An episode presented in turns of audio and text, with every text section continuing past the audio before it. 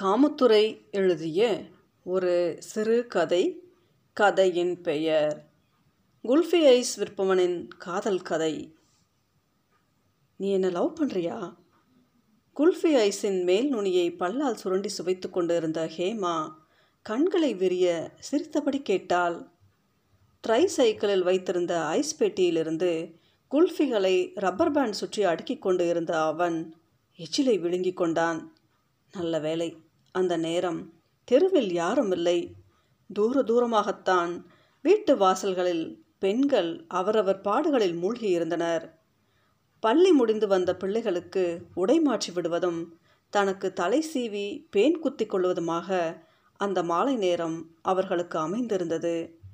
தினமும் நாலு மணிக்கு அவன் இந்த தெருவை கடப்பான். அதுவரை பத்மநாபனின் நினைவு ஆரம்ப பள்ளியில் தான் வியாபாரம். பள்ளிக்கூடத்தில் மாலை நேர சிறுநீர் இடைவேளை முடிந்ததும் ஊருக்குள் வியாபாரம் செய்ய கிளம்பி விடுவான். எப்படி விற்றாலும் இரவு ஏழு அல்லது எட்டு மணிக்குள் சரக்கு தீர்ந்துவிடும் அதற்கு மேல் ஐஸ் பெட்டியிலும் குளிர்ச்சி நிற்காது. அவன் கடந்த ஆறேழு மாதமாகத்தான் ஐஸ் வியாபாரத்தில் இறங்கி இருந்தான். அதற்கு முன்பு பட்டறை இறக்கத்தில் இருக்கும் நூர் முகமதுவின் டூ வீலர் மெக்கானிக் கடையில் வேலை பார்த்து கொண்டிருந்தான். அது நல்ல வேலை. இஷ்டத்துக்கு வண்டிகளை எடுத்துக்கொண்டு ஊர் சுற்றலாம். அந்த கடையில் சேர்வது வரைக்கும் அவனுக்கு பைக் ஓட்ட தெரியாது. நூரணன் அண்ணன் தான் கியர் வண்டி ஓட்ட கற்றுக் கொடுத்தார். பிரேக் டவுன் ஆகி கிடக்கும் வண்டிகளை எடுத்து வர டிரைவிங் முக்கியம். ஆனால் இன்று வரைக்கும் லைசன்ஸ் மட்டும் எடுத்து தரவில்லை. மெக்கானிக்னு சொல்கிறா என சொல்லியிருந்தார். பல போலீஸ்காரர்களின் வண்டிகளை வேலை பார்ப்பதால் அவனுக்கு அந்த கடையில் இருக்கும் வரை பிரச்சனை வந்ததில்லை. ஒரு ஃப்ளக்ஸ் பேனரும் கொஞ்சம் ரேக்தால் பீஸும் புது ஃப்ளக்கையும் பையில் போட்டு கொடுத்து விடுவார். வண்டியை ஸ்டார்ட் செய்து எடுத்து வந்து விடுவான். வண்டி ட்ரையல் பார்ப்பது எல்லாம் நூறு அண்ணன் தான். சாப்பாட்டுக்கு வீட்டுக்கு வரும்போது மட்டும் அவனிடம் வண்டியை கொடுத்து விடுவார். அந்த நேரத்தில் தான் அவன் மற்ற மெக்கானிக் கடை பையன்களோடு சேர்ந்து ரேஸ் விடுவதும் பைக்கில் பலவிதமான சாகசங்கள் செய்வதுமாக பழகினான். அந்த நேரத்தில் பசங்கள் ஆளுக்கு ஒரு லவ்வர் வைத்திருந்தனர். அவனுக்கு மட்டும் செட் ஆகவில்லை. அள்ளி நகரம் வடக்கு தெருவில் ஒரு வண்டியை டெலிவரி கொடுக்க சென்றபோது தான் அவனுக்கான ஃபிகரை கண்டான். துரதிருஷ்டவசமாக அந்த பெண்ணிடம் தன் பைக் சாகசத்தை காட்டிக்கொண்டு இருந்த வேளையில் ஒரு ஆட்டோக்காரன் வினையாக வந்து வண்டியை போட்டுவிட்டான். Petrol tank சேதாரமாகிவிட்டது. செலவு கூடுதலான சேதாரம். அதன் பிறகுத்தான் அவன் ஐஸ் வண்டியை தள்ளலானான். ஹேமாவை பார்க்க அவனுக்கு பயமாக இருந்தது.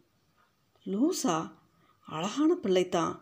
ரொம்ப சிவப்பும் இல்லை சுத்தமான கருப்பும் இல்லை.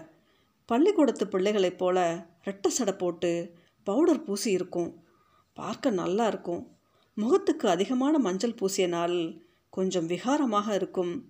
ஓரிரு வெள்ளிக்கிழமைகளில் எண்ணெய் தேய்க்காமல் ஒற்றை சடை போட்டு கண்ணுக்கு மையிட்டு இருக்கும்போது காற்றில் பறக்கும் காதோர முடியில் அசின் மாதிரி ரொம்பவும் பிரமாதமாக இருக்கும். அவன் ஐஸ் வியாபாரம் ஆரம்பித்த நாளிலிருந்து இந்த தெருப்பக்கம் வரும்போது எல்லாம் தவறாமல் வியாபாரம் வாங்குகிறவர்களில் ஹேமாவும் ஒருத்தி. புலிக்கொட்டையிலிருந்து மனு கணக்கில் புளியை வாங்கி வீட்டில் வைத்து தட்டி கொட்டை பிரித்து பாக்கெட் போட்டு கொடுக்கிற வேலை போல் இருக்கிறது. எப்போது வந்தாலும் வலது கையும் இடது கையும் கருப்பாக பிசுபிசுப்பாகவே இருக்கும். கையை கழுவிட்டு வரலாம்ல? முதன் முதலாக ஹேமாவிடம் அவன் பேசிய வார்த்தை அதுதான். அவனுடைய பேச்சுக்கு பிறகுத்தான் ஹேமா தன் கையை விரித்து பார்த்தாள். நல்லா தானே இருக்கு? என்றாள். நல்லா இருக்கா? கரையில் திட்டு திட்ட சகதி மாதிரி ஒட்டி கிடக்குப்பாரு என்றான். சகதி இல்லாது புலி. விரல்களை ஒன்றோடு ஒன்று தேய்த்து படர்ந்து கிடந்த பிசுக்கை திரட்டி காண்பித்தாள். அதற்கு மேல் ஒரு பருவ பெண்ணிடம் பேசுவது நீதி அல்ல. சரி சரி என்றான். இப்போ கழுவுனாலும் ஐஸ் தின்னு முடிச்சுட்டு இன்னொருக்கா வேலை பார்க்கணும்ல? அவளாகவே பதில் சொன்னாள். முதலில் ஹேமாவையும் அக்கா என்று தான் வியாபார போக்கில் கூப்பிட்டான். பிறகு ஒரு நாள் கடன் வைத்தபோது அதனை வசூலிக்கும் நாளில் ஏமா என்று விழிக்க வேண்டி வந்தது. கடன் வாங்கிய நாளிலிருந்து ஹேமாவும் அவனோடு கூடுதலான நேரம் செலவழித்தால் அவன் அந்த வீதிக்குள் நுழைந்ததும் ஐஸ் வண்டி வந்துருச்சு ஆறாருக்கு வேணும் என்று வீட்டில் உள்ளோரை கணக்கெடுத்து வருவாள். முதலில் தெருக்காரர்களுக்கு வியாபாரத்தை கொடுக்க செய்வாள். அப்போது ஏதாவது பேச்சு கொடுத்து கொண்டே இருப்பாள். ஐஸுக்குள் உண்மையிலுமே பால் கலப்பாகளா? எசன்ஸா? இனிப்புக்கு சீனியா சாக்கரிமா? எவ்வளோ நேரம் ஃப்ரிட்ஜில் ஓட விடுவாங்க? கமிஷனா சம்பளமா? எம்பிட்டு விற்றா எவ்வளோ கமிஷன்? அட்வான்ஸ் கொடுத்து சரக்கு எடுக்கணுமா? அப்படியே கொடுத்து விடுவாங்களா? ஐஸ் வைக்காமல் இருந்தால் என்ன செய்வேன் ஆரம்பத்தில் எல்லா கேள்விகளுக்கும் பொறுப்பாக பதில் சொன்னான். அப்புறம் அது தன் அந்தரங்கத்தை ரொம்பவும் சுரண்டுவதாக ஃபீல் பண்ணினான். அதே சமயம் சடாரண வெட்டி பேசி ஒதுக்கிவிடவும் மனசு தயாராகவில்லை. சில சமயம் ஹேமாவின் பவுடர் வாசனை அவளுடைய நெருக்கத்தை விரும்பியது. அந்த நேரம் அவனுடைய கால்கள் அவனை சட்டை செய்யாமல் ஹேமாவின் பக்கமாக நகர்ந்துவிடும்.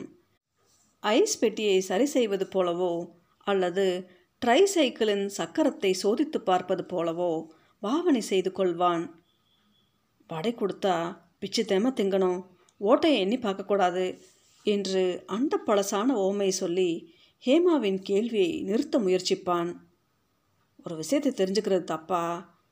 ஒரு கையை ட்ரை சைக்கிளில் ஊன்றி இடுப்பில் ஒரு கை வைத்து ஸ்டைலாக கேட்பாள். உன்னோட வேலை பற்றி எப்போவாச்சும் கேட்டிருக்கனா? கேட்கணுமையா. ஒரே தொழிலே என்னைக்கும் நிரந்தரமாக ஓடிருமா?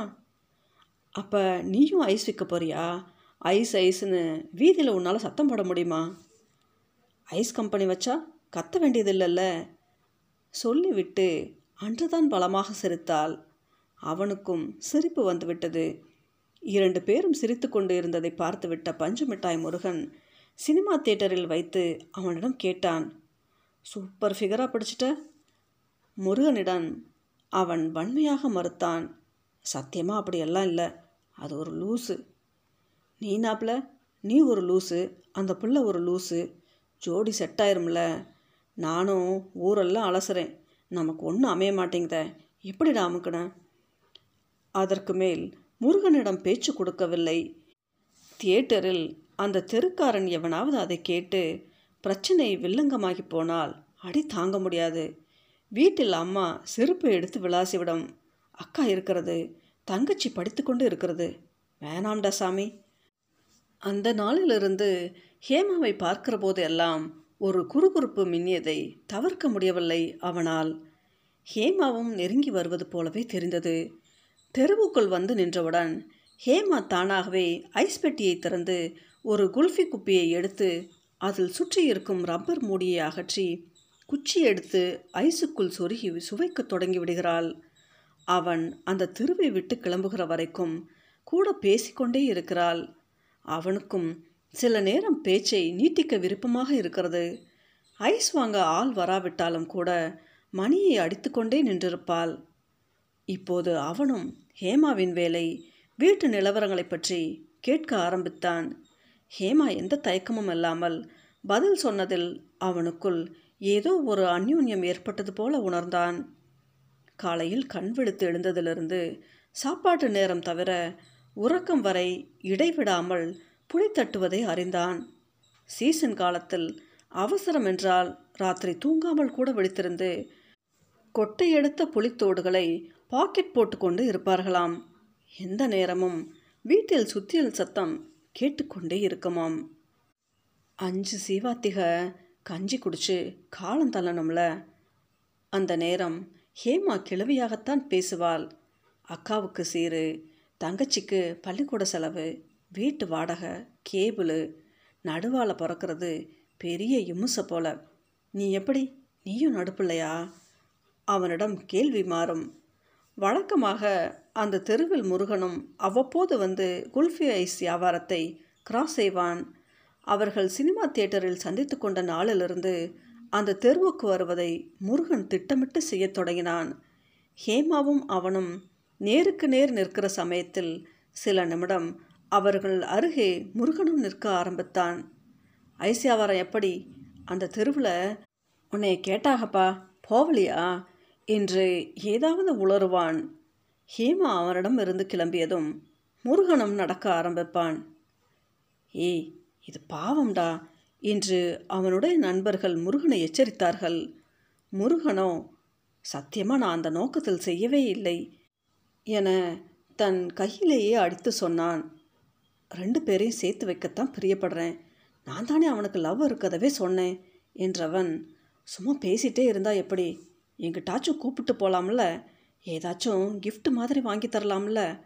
லெட்டராச்சும் கொடுத்தியா? என்று நிறைய கிளறி விட்டான்.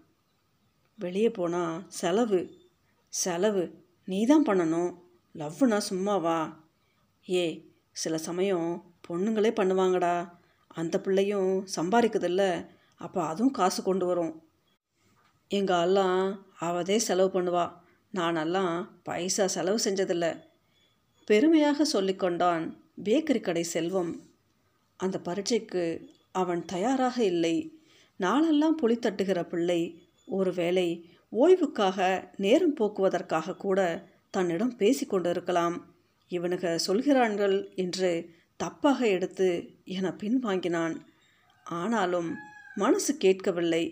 சினிமா படத்தில் வருவது போல மனசுக்குள்ளேயே போட்டு வைக்காமல் ஆம்பளை தன் காதலை சொல்ல வேண்டும்.